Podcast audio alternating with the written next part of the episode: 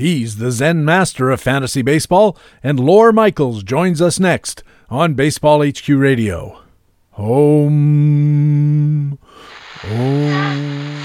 Learn to play the winner's way, cause Baseball HQ Radio starts right now. And here's your host from BaseballHQ.com, columnist Patrick Davitt.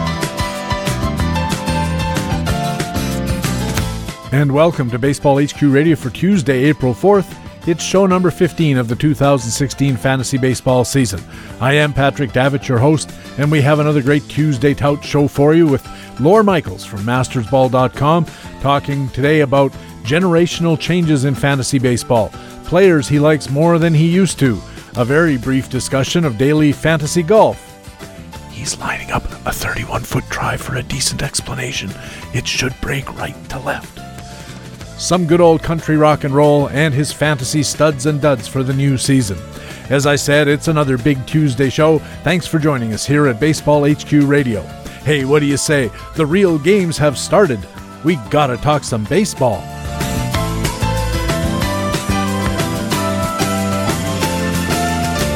And joining us on this Tuesday Tout edition, a man who really needs no introduction to anyone who's been around this game for any length of time, Lawr Michaels is one of the founders of Masters Ball and still writes regularly for the site. He's a two time Tout Wars American League champion as well. Lawr Michaels, welcome back to Baseball HQ Radio.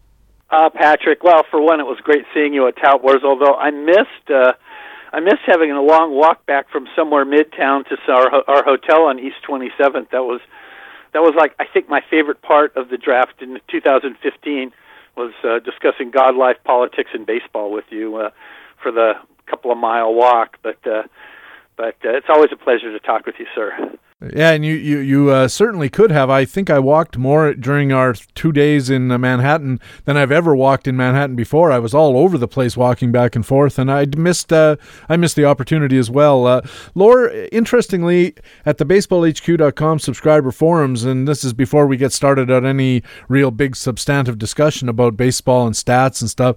Uh, somebody posted a request asking uh, people to submit uh, suggestions online for their favorite baseball nonfiction books. And I thought, boy, I'll bet if anybody's read baseball nonfiction books and would have a good recommendation, it'll be Lawr Michaels. Give us a couple of uh, titles that you really think are, are well worth reading. Well, just just to in fairness, I, I I do have my advanced degree in 19th century Victorian literature. I do prefer novels, but um, I always really loved Roger Angell's fantastic book Five Seasons um, that's just a great book. I really love Thomas Boswell's uh, How Life Imitates the World Series. Um, of course, I, I, I can't not love Sam Walker's Fantasyland because I'm in it, so that becomes a personal favorite. And but the other one um, I, I really like a lot, and, and it's an article in particular um, it's a book called The Baseball Reader, and it was edited by Charles Einstein, and it's just a bunch of articles. It's uh, in, in, uh, for in, in little throw-ins that that Einstein got. For example, one of the stories in there is just the ninth inning of Sandy Koufax's perfect game, play-by-play, as announced by Vin Scully, which is kind of fun to read. But there's an article that, yeah. in there by Jimmy Breslin called "They're Afraid to Come Out" about the 1962 Mets, which is unbe- undeniably the funniest baseball, maybe one of the funniest articles I've ever read. It's so good. In fact, you know, our good mutual friend Ron Shandler, uh, I, I sent away. I tried to find this for him for years and told him about it, and I actually found a used copy on Amazon this past fall or spring. And when we went to tout uh, this this year, I gave him I, found, I gave him the copy that I sent for him. So I hope he he read it and and found it as amusing as as I did, or at least it's not dated. But uh, anyway, those those are a few I, I really love a lot. Well, when you're talking about Angell and uh, Thomas Boswell, of course, that's uh, a pretty potent uh, middle of the order punch for baseball nonfiction writing in general, and uh, really good recommendations as well. Uh, there's also actually, when I think about it too, there's also a fantastic, fantastic book by Doris Kearns Goodwin called Wait Till Next Year. That's just a lovely treatise on her growing up in New York and the fight between the the the Dodger and the Giants fans before everybody moved away. Um, that's just a lovely book and, and now she's a Red Sox fan. So, but uh, anyway, that's also a fantastic book. I've read the, all of your recommendations, and I, I second each of them heartily. Uh, that Doris Kearns Goodwin book is really good. Uh, I really enjoyed it as well. Uh, I noticed, uh, Lawr, in Tout Wars, you made one small move. You picked up uh, Cliff Pennington. yes, yes, to uh, replace uh, Devon Travis, and I thought I thought Rob, Rob Refsnyder was going to make the team actually. So if he hadn't taken a few balls in the face at third base trying to become a utility guy, it would have been Refsnyder. But yeah, Pennington's a placeholder till Travis comes back or Refsnyder comes up and shows everybody that that he's he's here to stay. It was it was kind of a nothing move. In fact, I wrote uh, about you that you were.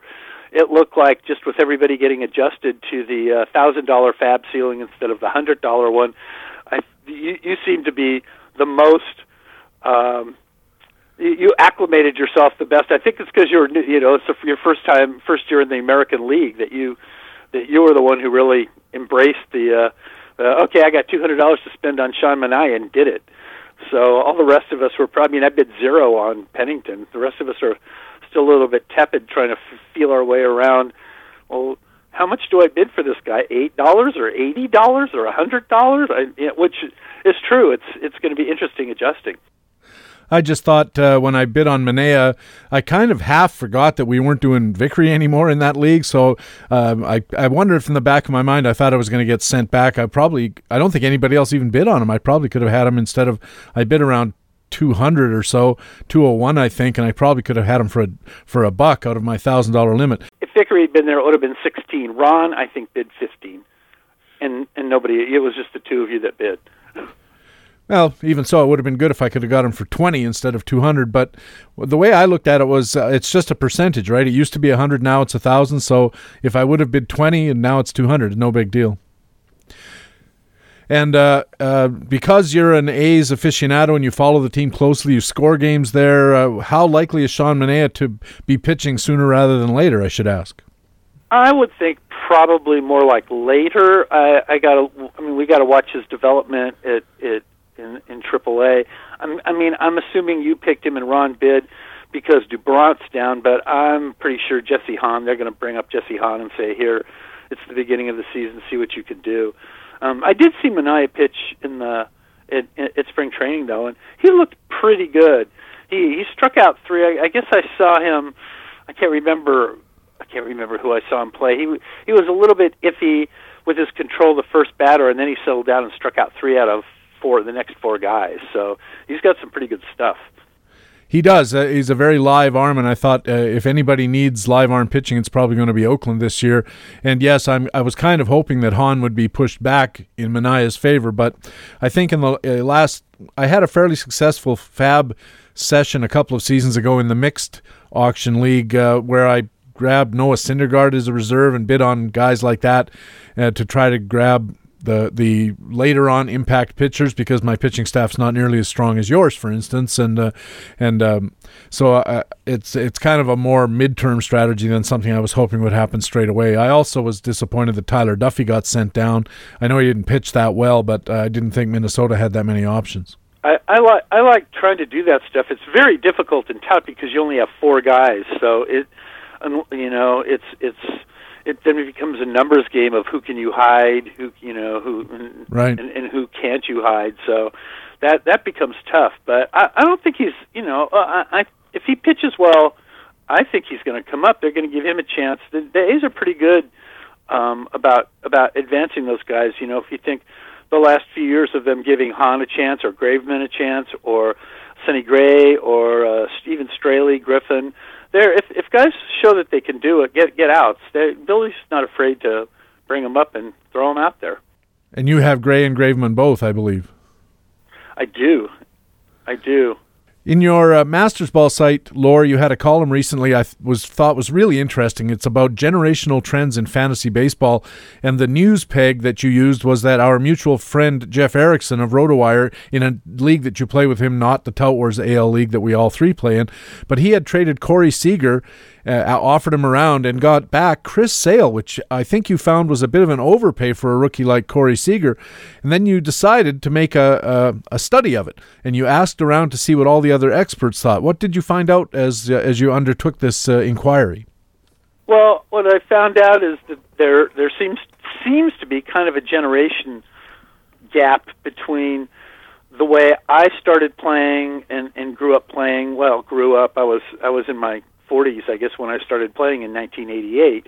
But you know, in the in in the dark days of uh, of, of of only having Tuesday, Wednesday USA Today stats and no commissioner services online, back then players just rookies. It was very unusual for a rookie or a young player to get promoted and get a starting job at like it like it seems to happen today, like Kris Bryant coming up or Carlos Correa. They just come up and and and have some success. And and actually, I sort of look at that trend starting with Albert Pujols in 2001, but now it seems to happen a lot more frequently. Um, a little of that is that there's been a 14 expansion since I started playing in '88, but but really this last year um, 150 more rookies debuted in 2015 than did in, in 1988, which is a lot. That's you know almost what 20 percent of the full player pool, uh, uh, which which is, and, and I'm just talking about made debuts. So it does clearly seem like the majors are trying to push younger players up, and that I think to the next generation of of guys playing, and, and by next generation, 30, 40 year olds. I, I had a hard time sort of typecasting Gen X and millennials, but I think those guys are more used to rookies coming up and and, and giving them a chance. And and one other caveat to Seager is that he was because he still had rookie status. Um, the team that that or, or the team that Jeff traded him to could hide him as a, a, a, a, a, a basically a ninth player. So he did it, it did give that team an advantage of freezing eight and hiding Seager as opposed to Seager being one of his eight freezes. So there was a it, it was sort of like getting a player and a half. But that moves like that were stuff that none of us would ever consider 15 years ago. You don't trade a guy with 150 at bats for arguably the best arm in the American League. Now, especially with guys playing in ultra leagues, I found that you know I I, I polled 30. I got responses from 32 uh, of the of the 70 touts, and the average age of the guys who said that they would that was a good deal and they would do it without thinking was 38. The average age of the guys who said that they would never consider it was 51. So I don't know uh, uh, the, the the hiatus between those two, those uh, kind of tweener, not really Gen Xers. I don't know about them, but clearly younger guys are much uh, younger fantasy players are much more willing to take that risk. And I want to make clear, you're not criticizing how the game has changed. You were just observing it and, and pointing it out. I, I think for the benefit of people who could really use this information, if you're a 50 year old guy in a league with 35 year old guys, or vice versa. Yeah, no, exactly. I was just trying to look at it objectively because one of the things that's so easy to do in fantasy ball, not just season to season, but I mean, I've had it where I've had a good team that was killing it for the first three or four months of the season, and I did very little. Um, I mean, I'd look at transactions, but I didn't really have to do anything. And then all of a sudden, my team would start would get cold, and they'd go into a free fall. And really, by the time your team is in a free fall like that, that in the middle of the season, there's very little that you can do to mitigate it. By by that time, other teams are getting hot. Your guys are cold. The player pool of guys who are going to give you the maximum at bats or innings has been pretty much washed clean. So it, it it's very hard and it's very easy to get caught in that complacency of I never do this. I always draft like that. And one of the reasons, for example, I like playing. I play score sheet, which is what this league took. Uh, was the, the the Seager sale trade occurred in. Uh, I play Strat-O-Matic. I play mixed league. I play AL only. I play NL only. I play a lot of different variations because I think you can learn things. It will open up doors and windows into the other games by you could pick up things from playing different formats that might help you. And in this sense, I'm thinking about it like that. That maybe it's not. Maybe it seems crazy to me to trade Seager for Sale, or or Sale for Seager, but people are doing it. And and if if if if that leads to having a really great shortstop for the next ten years, and I I, I can parlay that into a, a, a pretty good franchise, that's a good thing. Um, I, I think and it, I, I just think it's so easy to be dismissive, but uh, generally when we do that, we get sort of caught flat-footed. So I just trying to stay open. You mentioned how much modern fantasy players, especially the younger crowd, tends to focus on crap shooting younger and younger prospects deeper and deeper in the minor leagues, partly because ultra ultra rosters are expanding. It's not unheard of to have fantasy leagues where you have 20, 25, 30 minor league prospects. I think you guys in the XFL have fairly deep uh, ultra lists as well, where you can draft guys who are you know practically barely out of the womb and and you know have good bloodlines. It's like uh, drafting ho- race horses at this point. But do you think that uh, our perspective as older players has been affected by back in the day when we looked at the can't miss prospects. They were guys like Jeremy Hermida and Gordon Beckham and Sean Burroughs, even Josh Hamilton before his you know personal issues and stuff were were affecting him all of these guys crashed and burned and and maybe at that time it was so rare for a guy to come up as a prospect and make an immediate impact like a Correa or Bryant or all these guys now. Maybe we're just gun shy. I think that's a lot of it. Um, and I also think you know if you think about when Pujols Pujols debuted because I do think he sort of showed us all whoa it is possible to come up and be very good right away. Um, it's also unusual um, and and we could look, you know, I, I would the next name I look at after him that really was an impact guy is Trout, but Trout had his what 200 bat experiment that he struggled with before he came back and then became the, the the monster player he is now. But yeah, I think a lot of that is just generational gun shy that that that we are littered with the the wreckage of the of, of the Gordon Beckhams and the Sean Burroughses. Um, on the other hand, when we look at last year, I don't know how much of an anomaly it is, but we look at Schwarber and and Correa and Bryant and all the guys that that kind of came out of nowhere uh, in and uh, they're, obviously younger players are coming up better, stronger, better conditioned, and they're getting a chance. And I I think we would be foolish as as players to sort of poo-poo that and just go, I'm not doing that. Um, I think that's that is as much a road to failure as it would be to take a, bun- a team full of guys like that. And you know, I got asked, ah, I forget where a couple of weeks ago, somebody was asking me, well, how do you how do you win a league like Tout Wars? And the the reality is, you win a league like Tout Wars like you win almost any other league by drafting well, by staying on top of the free agent pool, and and and and by monitoring your team and and being on top of things. But one of the things I also said is I think, especially in in tout or LABR, that that where the player the competition is so good and everybody knows each other, you can't be afraid to fail big. Um, you know, the only guy who who gets any credit for anything is first place. Everything else is second through, and that doesn't mean anything. So it, I, I think you you have to try try big things, or at least not be afraid to try one or two big things. It, it, that might fail big, but on the other hand, they might they might do really well. My best teams, my two tout winning teams, were teams where I came up with something and I tried it and it was against convention and if if it hadn't worked I would have failed big, but it didn't and I won. so I remember years ago John Burnson, who at the time was writing for BaseballHQ.com, very active member of the uh, Baseball HQ forums, and uh, we had a fairly uh, long discussion, he and I and some others, about the role of risk and and how to, how much risk you need to absorb. And he was of the opinion, and this is many years ago, uh, that you just uh, you, you just defined he said that we talk about a baseball season like it's a long run thing, and it really isn't.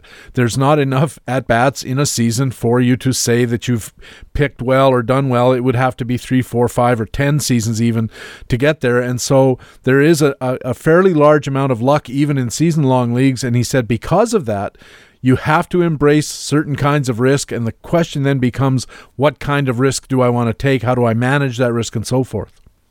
Exactly, exactly. I, I, I could not agree more. You know, and, and and again, it doesn't mean do something stupid, but it does mean well. For, and well, I was stupid, maybe a bit harsh, but I always thought bidding twenty five dollars on Billy Hamilton was was just a dumb move. And my argument was always, if you look at the numbers, Ben Revere might not get as many steals, but much better on base numbers, much better strike uh, strike zone judgment. Uh, he, he could, he, you know, I, it just seemed clear to me that he might only steal 50 bases, but he was going to hit 290 and score 80 runs, whereas Billy Hamilton might steal 75 bases, but he was going to hit 235 and score 50 runs as a result. So, uh, I, I, I, I, you have to be, I guess, concerted with your risk. And the, the one I think of is uh, the last time I went out was I think 2009, and Alex Rodriguez was out for the first month. He had hurt himself, and I ended up bidding 25 bucks on a guy that I knew was going to miss the first month, but I just thought when he came back he would do it, and he did. so he hit I think 33 homers for me. The late, in fact, I remember he hit a homer his first game back, and I just remember thinking that was I did it. That was I don't know if I'll win, but that was a good gamble. And without giving away anything, you don't want uh, people like me who are competing with you or might be listening to this podcast to know, uh, in general, where do you see in the modern game we should be taking those risks and we shouldn't be taking those risks? I think of it more player to player. Um, for example, I think I think Carlos Correa is a really good risk. I'm not sure if he's a thirty-five dollar risk, but maybe a twenty-four dollar risk. That I mean, twenty-four bucks for a guy with less than four hundred at bats. That's putting your money on the table. Um, so I, I, I think of it more player by player, and I think uh, the, the, the thing that makes Correa look good is not only did he have such a fantastic debut last year, but in general his minor league numbers and the things I look at, and hitters especially, are extra base hits, number of hits, strikeouts to walks, ability, you know, ability to hit with power, ability to control the strike zone and, and get the pitch you want. That if if a young pit player can do that in the minors, then he understands what to do, and the chances are he will learn to do that in the majors and continue to grow his game accordingly. Um, and and I, I, look at it in the inverse for pitchers. That again, strikeouts to innings and strikeouts to walks. If uh, I always say walks, to me, walks on base, whip are everything. Because if you're a pitcher and you can keep batters off base, chances are you're going to be successful. And if you can strike them out, chances are you're going to be successful. If you're a hitter and you strike out a lot and you can't walk or get on base, chances are you're not going to be successful. It's pretty simple. So I really focus hard on those numbers. I tr- I know there's a so many other numbers, statistics and stuff, but I, I just try not to pay wrap that much around things like you know uh, average the balls in play and stuff like that. They're interesting, but to me, the core of, of the game is still getting on base. And you know, I, I don't care if he did a if somebody needs a, a, a, a bunt single and they're fast, or a ground ball in the hole that they outran, or, or, or a walk. You know, the end result is they're on base. So I, I try to keep it kind of simple and pure because I'm, you know, I was a literature student, not a math student. I don't understand math very well. But Dickens and uh, Thomas Boswell, I can explicate. Back to the uh, generational trends. I'll wrap this up. I really like your conclusion, Lawr, about the different cultural expectations of our generation of our generation versus the younger guys. And you talk not just about baseball, but careers and our real lives, because of how the ec- economic system worked at the time we were in it and coming into it you know, we were more about security. You wanted to get that 40 year career and the pension. Younger guys, they grew up in a system where it's more about the gig economy and, you know, changing careers seven or seven to 10 times in your working lifetime and all these kind of things. What effect do you think all of this has in as as far as changing how to play the game if there are younger owners at the table with you? Well, I, I, I think I do think everything you know is is cyclic. Um, whereas, and, and to use another example, because most of the younger guys today play DFS, and not all of us older guys, I like DFS a lot. I think it's big fun. But uh, not all, uh, all of the older generation, there are a lot of people who kind of poo poo it. But my guess is, as the younger generation who whet their appetites playing DFS as they get older, have kids, settle down.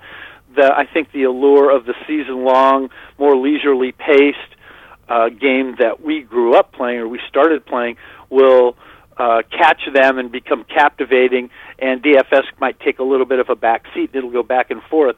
So I, I, I kind of think it'll work like that. But I, I do think that at, at least what what this is forced is, and, and it, fantasy ball in that sense is so new. It's really only been like a generation and a half since it started that we don't really have any background on how things would change, do change. They, I mean, the games change in in how what statistics we put in, what what you know head to head, what kind of game you play with, what kind of rules. But basically, everybody sort of always kind of played it the same way. Uh, I think until this, and or at least I, I think until this last wave of rookies and and the generation. And I think it just kind of behooves us again to pay attention. Pay attention to how the game is changing and and how life is changing around you or you'll get left behind. And and and if you want to be left behind that's fine. Just I'd just rather be left behind you know i what is my I, I have a hashtag now it's called i am becoming abe simpson.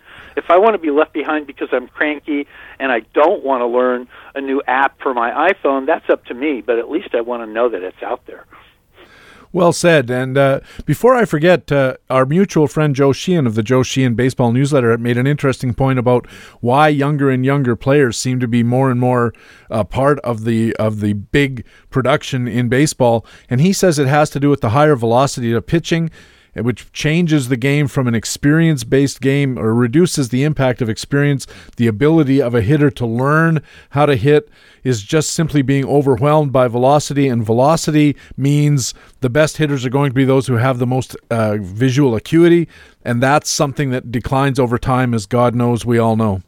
As do reflexes. But no, I think I think Joe's onto something there because it is a power game now. It's you know Chris Carter has a job because he can hit 30 homers even though he only bats 190. Yeah. That doesn't really make a lot of sense, but what can I say, you know? And teams bought Chris Carter this year. I saw him drafted. So it, it's not like it's outrageous. To me it seems I, I'd rather look elsewhere for my power because that's such a drain, but if you know, if you could win with Chris Carter, more power to you. And if somebody does win with Chris Carter, then you sure should pay attention. And and there are strategies that say you draft your Chris Carter and you try to pair him with a you know somebody who's going to have that big uh, on base percentage, Shin-Soo Choo or even Ben Revere, guys like that, and look at them as a composite pair uh, and if you average it out, they both look like pretty good players as long as they both do what you expect them to do. Uh, um, Lawr, we, we had a, a, an elite player suffer a, a pretty serious injury uh, just before the the uh, start of the season. AJ Pollock of the Diamondbacks. I hope you don't have him on any of your rosters. Uh, borderline first rounder this year. One certainly one of the top fifteen or twenty fantasy hitters broke his elbow sliding into home and he's going to be out for most of the season, maybe all of the season. He says he's going to come back. Um, this is the second time he's broken his elbow doing this, and and uh, he missed a whole season last time. So my first question to you is, and this has very little to do with fantasy baseball, although it might be something of a risk management exercise. Why do teams continue to let players slide head first, and should we be more reluctant to draft them? I'm not sure if the question is being hesitant to draft guys who slide head first as opposed to you know, maybe the Tulowitzki effect, just guys who seem to be brittle. And it could be that Pollock is brittle. I tend to stay away from guys like that. Just, you know, the old Chase Utley, he might give me 90 really, really good games of at bats, but I think I'm better off with 160 games worth of at bats from a player. So I think that I, I look at that as the risk mitigation thing. And now, since this has happened to Pollock twice, um, I, I think that's something worth paying attention to as, as part of what you get with the package. And it's hard for me to find fault with it because that just means he's playing the game hard, and and and I I, I don't know how you can really control that. I think probably in the moment, you know, he's flying into home plate and he's thinking to himself how am I going to get in there the best, the easiest? I'm going to throw myself at home plate and hope I can knock the guy over. And I, I mean, I don't think he thought in terms of getting hurt. I think probably think he thought I've slid into into a base 150 times and only got hurt once, the percentages are great that I won't get hurt again. And and he was wrong. His risk mitigation was uh, assessment was was was out of line, I guess. But I, you know, I I don't think I don't think there's a way to to get around it or a rule that you can make that says sliding head first is illegal or you shouldn't do it. Uh, or I, I I don't think it's a good move, and I also think statistically it doesn't get you to the base any faster. I think that's been pretty well proved that it's it's it's an illusion that if we think we can slide head first, we'll get there faster. But I, I think the context of Pollock is that okay, he's done this. He's he's cracked up his elbow twice. What that tells me is that el- he, his bones break if he if he runs into a wall, if he gets hit by a pitch his DNA tells me he's going to get more injured than than uh, you know Kirk Gibson, who can get hit in the face with a ball and kind of laughs about it and walks down to first base. Or hits a home run off Dennis Eckersley on basically one gimpy old knee. And yeah, I wasn't suggesting that there should be a rule against anybody sliding any way they want to, but if I was the Diamondbacks, if I was a play uh, uh, an owner of a big league team and I'm paying some of these guys tens of millions of dollars a year, I think I might say I, I really want everybody on this team to stop doing this because it's I think it's pretty well established that sliding head first, if there's going to be an injury caused by sliding, it's always going to be head first. It's very rarely going to be a feet first slide because your leg muscles are so much bigger than your hand and arm muscles. Yeah, I think the only time guys get hurt sliding feet first is if they catch a cleat somewhere or get tangled up with another player, which sort of adds another layer to the anomaly. But and and I wasn't saying I I, I know you didn't suggest it be outlawed, and everything you're saying is right. I just don't know how you you know you have to start drilling that in when kids are playing little league or college ball. Don't do that so that your muscle memory doesn't even offer the choice of do I slide feet first or hands first, head first? You know, um, I think I think in the, in in the moment, you just kind of you know a player makes a split second decision about what they think they could do, and and that's that. In fact, ideally, is it the uh, the on deck hitter giving a cue to Pollock saying whether to slide or not, and then you know AJ's got to be the guy figuring out, uh oh, what do I do? You know, yeah. So, I, I mean, and, and in a case, the, the other the guy I think of is a guy I saw a lot, Rickey Henderson, who pretty much always slid head first and never really got hurt as a result of it. Somehow, miraculously, well, I think you're right. A big part of it is just the the physical makeup. He was a stocky, muscular guy, and maybe didn't have quite as long of arms and legs and things to exert leverage. Uh, I don't know that Pollock is a long, lean character or a short, stocky one. I, I, haven't seen him enough to to make a comment on it. But it but Rickey Henderson was certainly a very stocky, muscular guy, and uh, maybe that has something to do with it. Uh, my second question about the issue, though, Lawr, is the Diamondbacks are obviously going to have a terrible time replacing Pollock. Um, uh, looks like David Peralta's stock is going to rise a bit. I think fantasy owners are really in trouble too. Is it possible for a fantasy team to recover from a blow like losing an elite level player like this? Yes, although it does depend on how deep your league is. But I'm in. I'm. I'm in one of the leagues I'm in is the uh, the Bay Area Roto Fantasy League that uh, our friend Todd uh, from uh, the Rec Room uh, sponsored uh, that our our mutual friends Howard Bender and Ray Flowers are in that, and it's the Barf League, and I got Pollock in that, and fortunately it's a 12 team league, so I picked up Eddie Rosario to replace him today. I think I think Rosario could. I mean, he won't. Maybe he won't hit 300, but at least he can steal 25 bases and he can hit 15, 20 homers. So, you know, in that sense, I'm I'm okay. But if you have him in NL Tout or NL LABR, you probably spent thirty bucks on him, and in a in a really deep league, that that makes it very very difficult.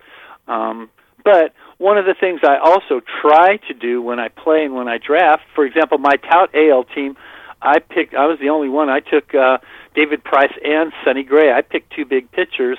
One of the things ideally that that will give me is if I can have a pretty good pitching core by June, July, and pretty good pitching numbers that allow me to put a, a lesser starter. I've got I've got seven starters I lucked out with in there, so maybe I can really plug Nathan Eovaldi into one of those guys' roles and then trade for a hitter to somebody who's got an extra hitter. So I I try to hedge my bets in a deeper league by by at least giving myself some flexibility and a little bit of a sur- potential surplus that I can trade. So, but it, but you know, we we've only had what three opening day games so far, so there's there's a long way to go. And I, I mean, I've played in mixed leagues before, um, where one time I remember I I, I got Rich Becker for 31 bucks because I had money coming off his rookie season, and and I won. So basically, I won despite the burden of Rich Becker and wasting 30 bucks. So I basically won having spent 230 and that's kind of tantamount to Pollock. So it's it's doable. You just have to be very very mindful. Uh, i always think during the course of a season you can make 5 6 mistakes. Sometimes that mistake means that you just had a bad month and your team had a team whip of 1.70 and had a team ERA of 5 but sometimes that mistake is pick and Chase Utley, spending too much on him, and and he and he, he's broken, and it's a calculated risk. So you can you can eat a handful of those and still be successful, but each time you run into one of those snags, it becomes that much more difficult. It's sort of like the Richter scale, you know. Uh, uh, uh, a, a, a 7.2 earthquake is exponentially more intense than twice as intense as a 7.1. It's not like a 3.5 as it goes to a 7. So it just it just makes it that much more difficult to try to manage and come out ahead. I think uh, this AJ Pollock thing uh, puts me in mind of what Gene McCaffrey t- has told me on the podcast and uh, when just talking to him around the uh, around the bar that everybody complains about DFS being a gambling based game and a luck based game, and how is how is uh, uh, a season long not a luck based game when you lose AJ Pollock a day after you draft him for thirty three bucks or in the first or second round, as you say, it's uh, it's just as lucky or just as unlucky in this case to have that happen. So I think he he makes a good point. I've I've extrapolated that when people say that too every day that I get up and walk out of the house, it's it's sort of a, a, a test of faith that an airplane tire is not going to fall out of the sky and hit me in the head. And you know, I, I or I think of uh, we were talking about baseball books. Um, I'm sure you've read David Halberstam, and I mean. He's in his 70s, and he was driving a car across the San Mateo Bridge here in the Bay Area, and a big piece of pipe fell off a truck in front of him and crushed him. I mean, that's luck or lack thereof. So I, I, I, I always find that that luck argument kind of specious myself. Gene's absolutely right. It's it, it, everything is lucky, and that doesn't mean you don't make concerted moves to to try to mitigate risk, no matter what you are doing, whether you're playing daily fantasy, yearly fantasy ball, or just stepping into your car to drive down the road. I had David Halberstam in my league that year, just ruined ruined my year. And he, and speaking of guys who write good baseball books, by the way, David Halberstam is a, a name that popped up a lot in that BaseballHQ.com subscriber forum thread, and uh, certainly I don't hesitate to recommend those books as well. Uh, we were talking about your Masters Ball site where you write most frequently. Lawr, when Todd was on the pod, Todd Zola, uh, a week or so ago, he mentioned that you guys did a, a bit of a renovation at the site, and we didn't really get into details. So maybe you can fill us in briefly. What did you guys change over there, and what were you thinking? For one thing, we had the same basic site and layout for, I don't know, 10, 11 years so we just thought a new look would look good. But additionally, the original software editing programs that we had were so outdated they couldn't even be upgraded anymore. So I, I think technology and time sort of forced the issue. Um, but we like it. We we um, our good friend and partner Brian Walton's son Colin, who is a designer for Topps uh, baseball cards company. Actually, he does wacky packages as a matter of fact. Anyway, he designed a new logo for us, and basically we just tried to break things up. And one of the other things we're really pushing for now is um, we we all like playing DFS. So we have daily DFS baseball content now for the whole season, um, and we I added a couple of new writers, uh, Patrick and Daniel. Uh, Daniel is very good at, uh, at, uh, at, at EPL English Premier League soccer. He plays basketball. He plays baseball. He plays football. Um, and Patrick uh, Wisniewski plays soccer. Or, or no, I'm sorry, he doesn't play soccer. He's a hockey guy. He has a, uh, a Friday column now called Ice Holes, where he's exploring the NHL and playing daily, uh, doing doing DFS hockey. Um, I started playing DFS golf, so we're just trying to grow, change with the industry in our coverage. Um, we we have uh, agreements with uh, real both real time sports and with DraftKings, so we play those their games and make recommendations daily. Um, on on baseball, we'll do it again in football, and then so we have daily DFS baseball picks, uh, and and then peppered in through the week. We also have golf, hockey, NBA, um, soccer, and come football season, we'll add football back in. NBA season, same. So we're just trying to kind of grow with the industry, not kind of like that risk mitigation thing, not get too stuck in the way we're doing things so that we don't outlive our own usefulness, or as it would be, uselessness, I suppose. You mentioned uh, that you're playing fantasy golf. I'm really intrigued by that. You you said at Tout Weekend you really love playing. What's the what's the appeal of DFS golf? I played golf when I was 13. I bought golf clubs with my bar mitzvah money, and I played till I was 21. And I was playing with my brother, who's a jerk, and his best friend, who now is the president at Ohio State University of all things. And they got in a fight. My brother started throwing clubs at his friend, and I just said, I'm not playing anymore. I thought we were doing this for fun. And then once again, we can invoke our good mutual friend Jeff Erickson. He found out about this last January when I was at the FSTA, and he went, "Oh, you should play with Jason and Jason and Joe Sheehan, Jason Gray, Joe Sheehan, and I play at the Fall League every year. You should play with us." And I went, "Ah, oh, that's ridiculous. I haven't played in 41 years."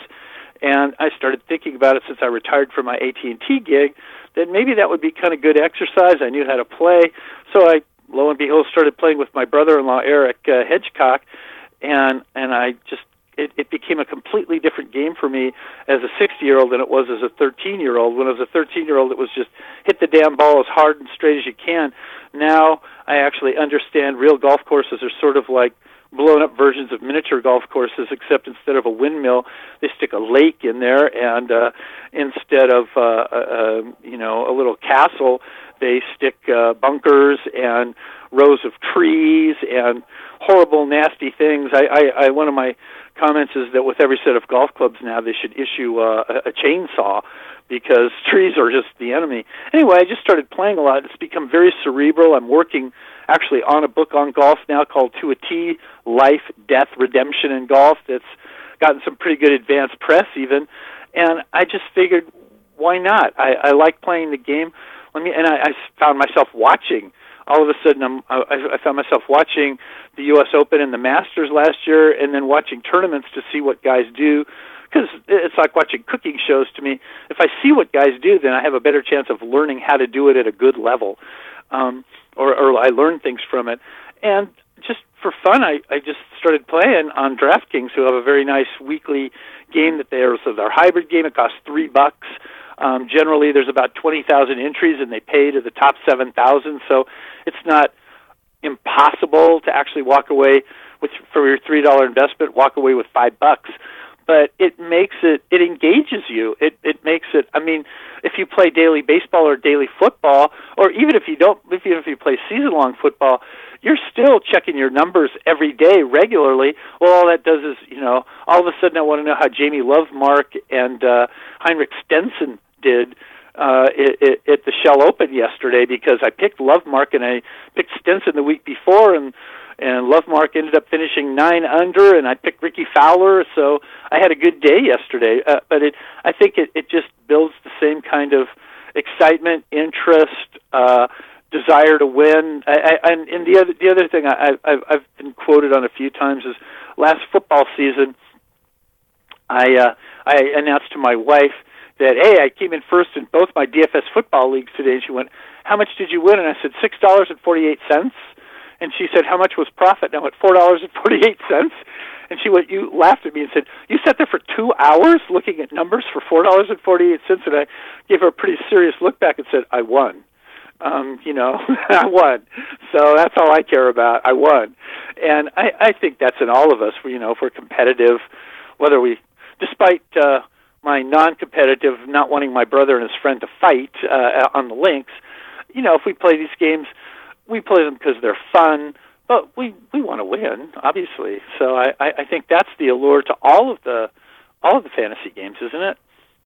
It certainly is. Uh, I know I care more about Tout Wars than anything else I've ever played, and there's no prize money at all. I mean, you just you want to do well. You want to you want to take away a trophy and have a sandwich named after you for a, for a night, and all of those kind of benefits. I know that there are people who play fantasy sports uh, daily, season long, all all different kinds, and gamble on sports for that matter, with the express intent of trying to win money. And I mean, I've got I certainly don't object to people doing that as long as they're not, you know, taking food food out of their children's mouths or or costing themselves a place to live. But if you want to gamble, gamble. It's nothing to me. I don't. I really don't care. Who who are the best DFS golfers?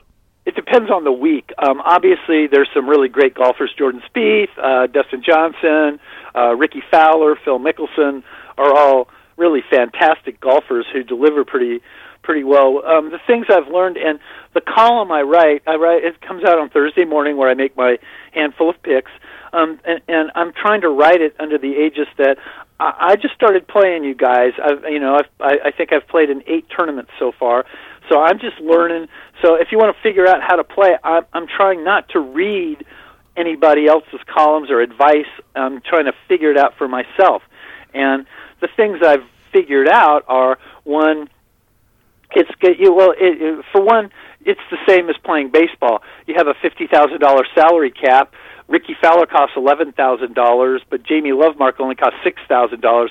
Obviously, you can't have six guys who all cost ten thousand bucks. There's not enough money, so you have to pick a couple of under the radar guys. So what I look at are making the cut. You know, there's a if you if if you're under par after two days of a four day tournament, you make the cut, and it's sort of like not having a bench player in baseball. If you make the cut, that means you're going to go out and play more those last two rounds. If you play more, that means the chances to get a birdie or uh, or, or or or a low, lower your score are greater. So you want guys who will continue to play through the weekend.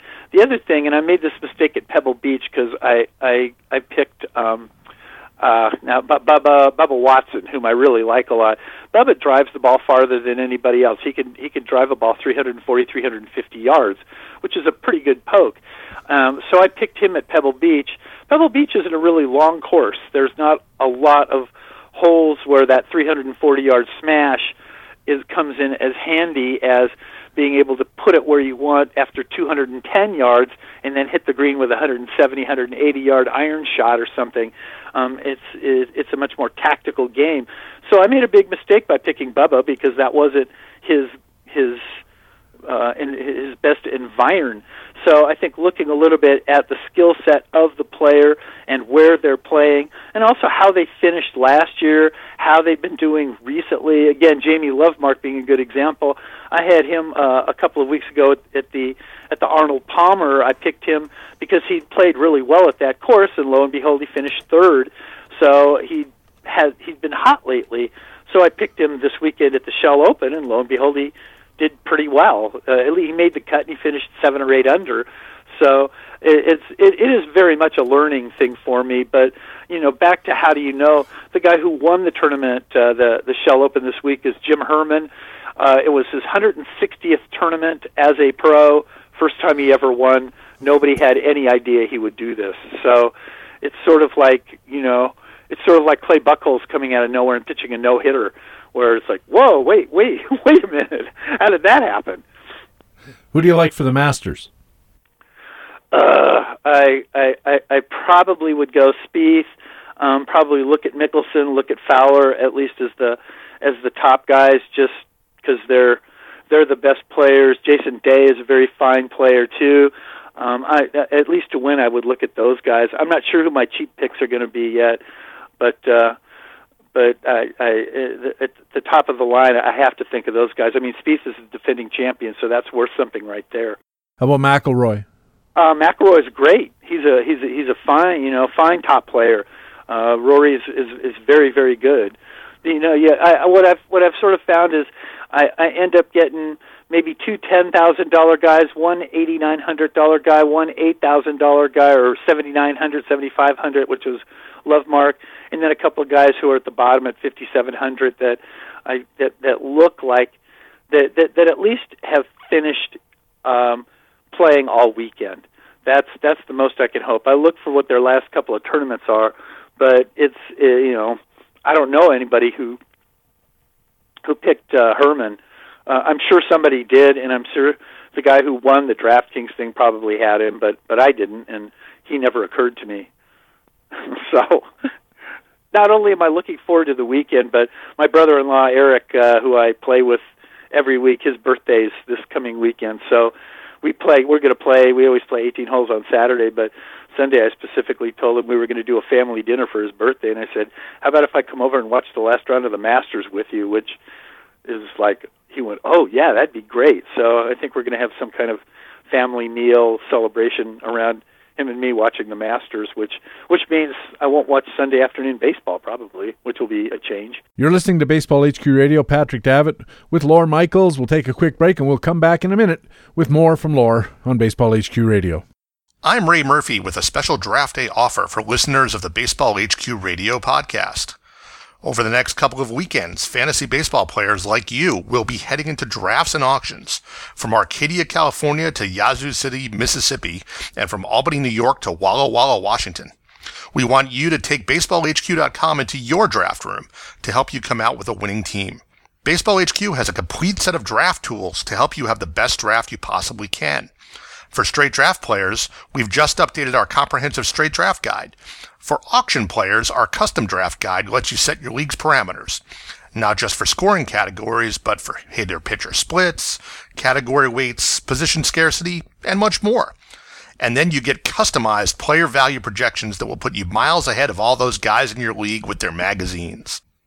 And every fantasy drafter will be able to use the spring training wrap ups in our buyer's guide columns, the news and analysis in our playing time coverage, strategy ideas in our gaming columns, ongoing performance analysis in our regular facts and flukes columns. Even our industry recognized fantasy research can give you the edge.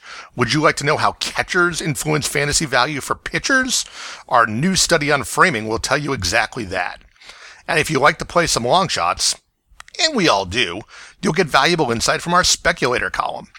All of this and more is yours at baseballhq.com, and we have a limited time offer for Baseball HQ radio listeners. We'll give you a $10 discount off any subscription.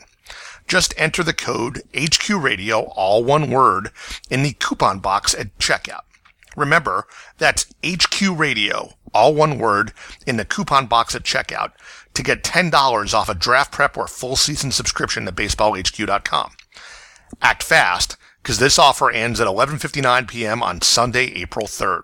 Once again, HQ Radio, all one word in the coupon box at checkout. Have a great draft and a winning season with us at baseballhq.com. And thanks for listening to Baseball HQ Radio.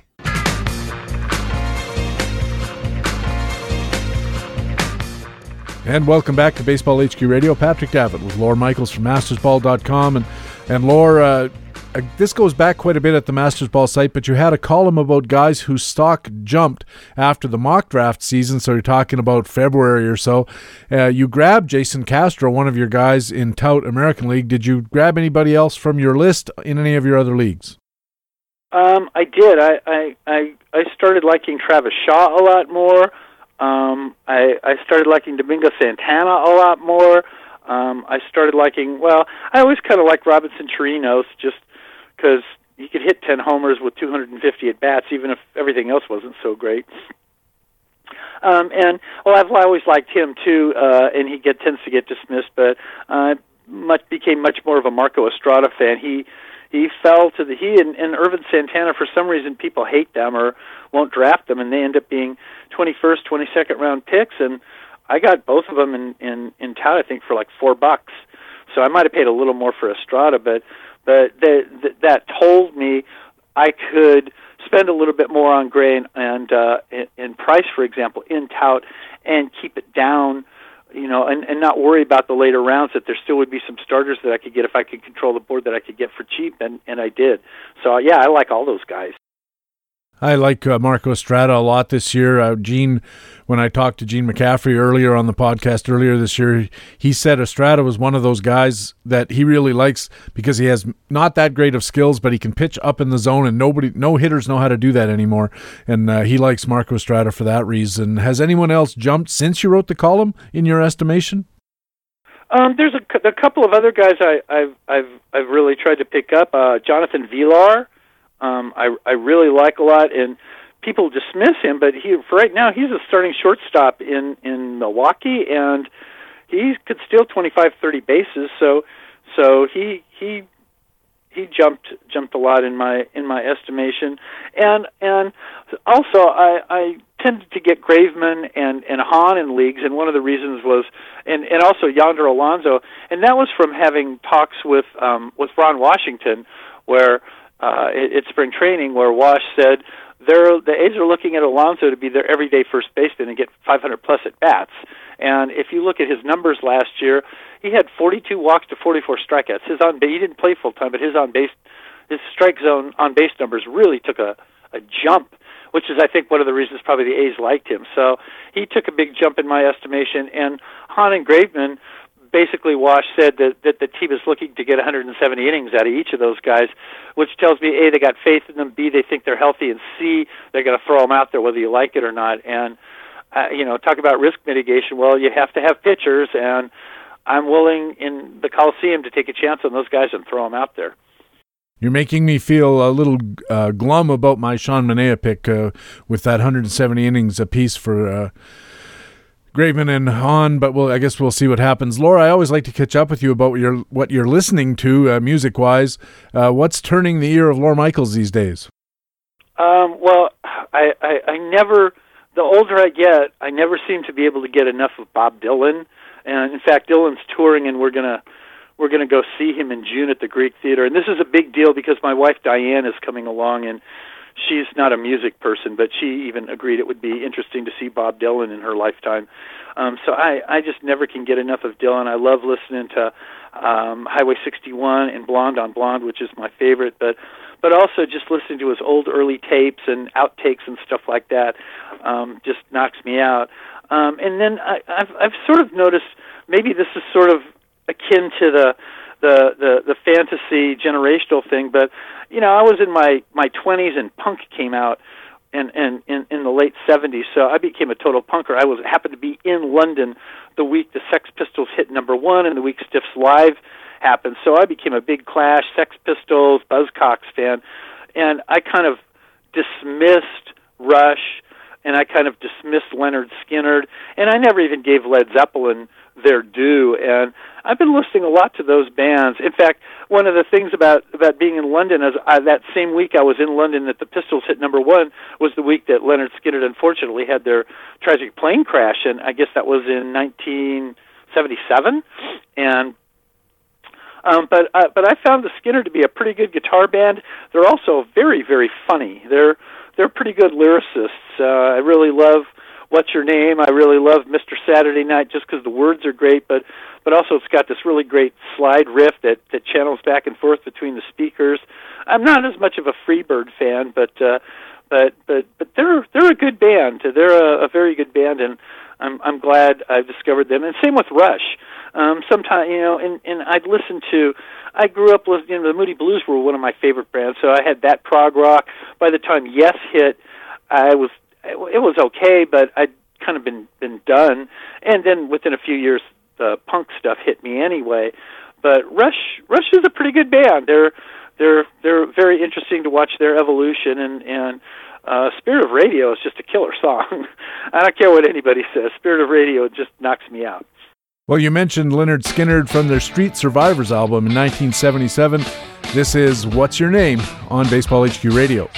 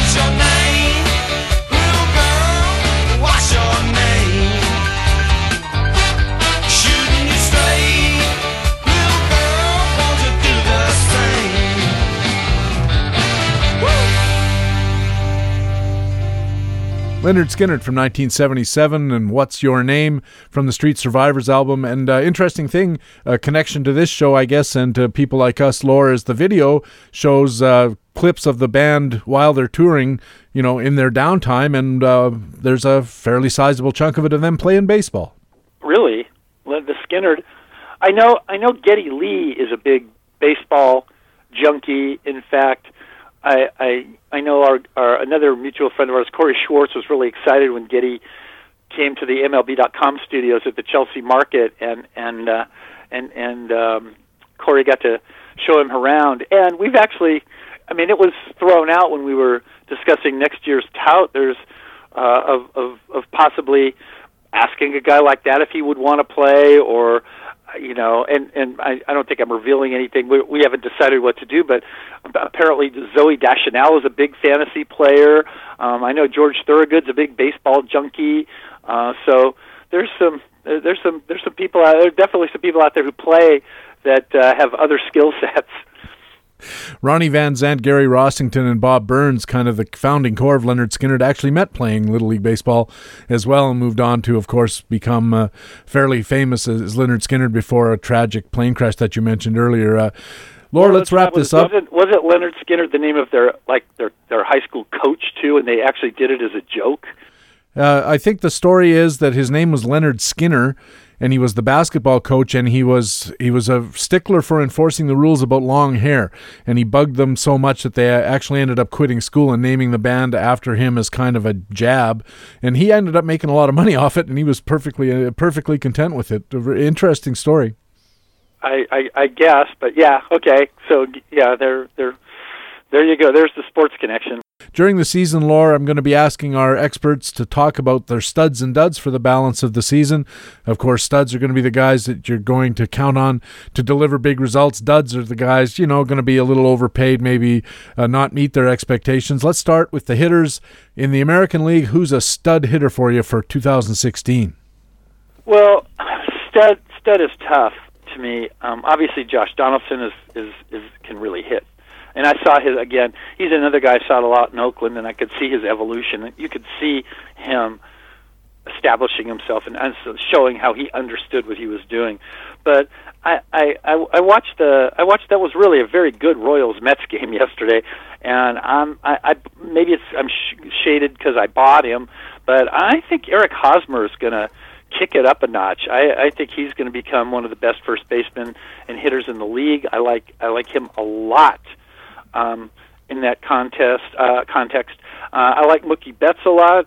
Um, and then there's a couple of two lesser guys that I think uh, one of them I mentioned before on the Twins, Eddie Rosario, gets kind of overlooked, but I think he had 15 homers and 15 triples last year, um, and as kind of a fill-in. And I, I, I think he's going to, and he had a very good second half. I think he's going to step up his game. And another guy that my my mate Lord Z and I have been discussing back and forth is um, Aaron Hicks who's the fourth outfielder for the Yankees, which might not sound like much, except they got Lou Brett Gardner, Jake, Jacoby Ellsbury, and Carlos Beltran, all of whom could fall over and break their elbow, all the AJ Pollock at any moment. So I think I think Hicks is gonna is gonna get 400 plus at bats, and I think he could be a 15 15 he could be a 20 20 guy I think if he played full time but at least 15 15 and I think he's going to do pretty well with that team. I loved Aaron Hicks coming into this year and uh, didn't manage to snag him in either of the two leagues that I, that I'm playing in. He went for like 15, 16 bucks a tout, which I I figured I could pay nine. A National League stud hitter. Um, well, a young guy. Actually, again, I went all with kind of younger guys. Um, I I really like the Brewers' Domingo Santana. Um, I think I think he could hit 20, 25 homers this year without much difficulty. Another guy we saw play very, very well yesterday um, who had numbers as good as Kyle Schwarber, although not as publicized as Michael Conforto. And I'm a I'm a huge Randall Grichuk fan. I think Randall Grichuk's going to be a real star. Now turning to the duds in the American League, who do you think is going to fail to meet expectations? I get the attraction to uh, to to Brian Dozier, but I see him a lot like I see Adam Jones, where the numbers, the, the, the secondary numbers don't support what his primary skill set does. I just see him not not being nearly as good as as as people seem to think he is. And uh, I stay away from him. He could be one of those guys that has a, a 20 year career, and I finally get him his last year, and then he's no good anymore. But he just makes me nervous. And in the National League, who's a dud over there? Jay Bruce. Never liked Jay Bruce. Always thought he was overrated. He's going to get traded, so I like him even less. I always liked Jay Bruce. I'm a Cincinnati fan anyway, but uh, especially in on base leagues, I thought he was pretty useful. Uh, not not as unuseful as a lot of people think. I should say, I guess. Let's move over to the mound now, uh, Lauren. Uh, in the American League, who's a stud pitcher you really like? Well, I, I'm big on Chris Archer, and I'm especially watching him. I watched Archer and Stroman yesterday. Both of those guys I like a lot. And I, you know, I said it with the Corey Seager swap. I think Chris Sale's the best pitcher in the American League. So I, I, I think he's going to have a really big year. In the National League, who's your stud pitchers over there? Um, uh, above the radar, I really like Gerrit Cole a lot. A couple of years ago, Paul Sporer and I, when when Sonny Gray had his first year, Sporer and I bet I, I bet him that, that Sonny Gray would have a better full first season than Cole, but within two years, Cole would be more dominant than Gray. I still think Sonny Gray is fantastic, but I think Gerrit Cole is going to be dominant this year. And then a little bit more under the radar, I'm, I'm a big Jeff Samardzija fan. Uh, I think coming back to the National League is good for him. I think that ballpark is a good fit for him. I think that team is a good fit for him. In fact, if you line him and Madison Bumgarner up, they're sort of left-handed, right-handed double gongers for each other on the mound. It's kind of interesting. But I think he's going to have a good year, and that's a really good team and fit for him. And I think he'll, you know, back in the National League, I think he will, he will uh, do well accordingly. How about an American League dud pitcher? Uh, I, you know, I've never trusted uh, Mr. Tanaka on the Yankees. I think he'll get hurt, and I think he's overrated. And I just, I just don't trust the guy a lick. I, I wish I could, but, but I don't. I want to trust Jesse Hahn, but he might be on the dud list too. But nothing personal, but I hope you're right. Uh, and finally, a National League dud pitcher. Uh, I got a couple of them. Uh, one, one is obvious. The opening day pitcher for the Phils, Jeremy Hellickson. Uh, he's just always made me nervous, and he's got terrible whip numbers, and I just can't see spending in him. And I also I worry a little bit about Zack Greinke in Arizona. I know he's a great pitcher. I know he knows how to pitch, but I worry about him in that environment. He was he was such a perfect fit in either Kansas City or Los Angeles, who were so pitching focused that uh, it's uh, it's it's I, I just worry about him. I hope he has a great year. I love him. I've got him on my Strat-O-Matic team, so it's fine with me if he does well. But I worry about him. Where can listeners read more from uh, Lawr Michaels and keep track of you? Well, ideally, I'll start writing for the USA Today again once a week, uh, which I've done for the last I don't know a handful of years. And then, of course, at Mastersball, uh, every Thursday morning I do golf DFS. Every Saturday I do baseball DFS, and my bed goes up column is up Saturday. My hot page is up Monday, so you can catch me at least four times a week there. And and of course you can always catch me at Lawr Michaels on Twitter, and always remember to use my hashtag I am becoming Abe Simpson because it's really really true. That's L A W R Michaels uh, for that Twitter handle. Uh, Lawr, thanks again. Really do appreciate it. We'll talk to you soon. It's always such a pleasure to talk with you, Patrick, and I'm happy anytime. And good luck during the season, man. I'm looking forward to playing in a league against you. Lawr Michaels writes for MastersBall.com. Watch for him in USA Today and follow him on Twitter. And that's Baseball HQ Radio for Tuesday, April the 5th. Thanks very much for taking the time to download and listen to show number 15 of the 2016 fantasy baseball season. I also want to thank our guest for this Tuesday tout edition of our show from mastersball.com. It was Lawr Michaels. Lawr's a terrific guest and a great guy to talk with. I hope you enjoyed hearing from Lawr as much as I did. I'm Patrick Davitt. I also hope I'll see you on the baseballhq.com subscriber forums.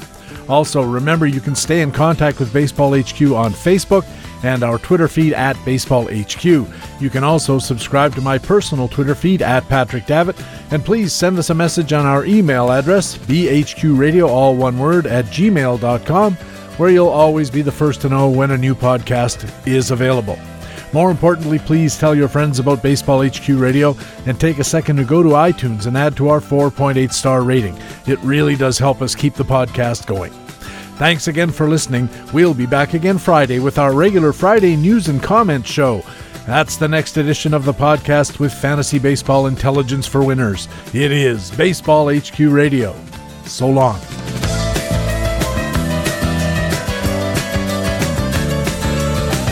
Baseball HQ Radio is a weekly free podcast available through iTunes and other podcast aggregators, or directly from baseballhq.com, where we have an archive of past shows as well.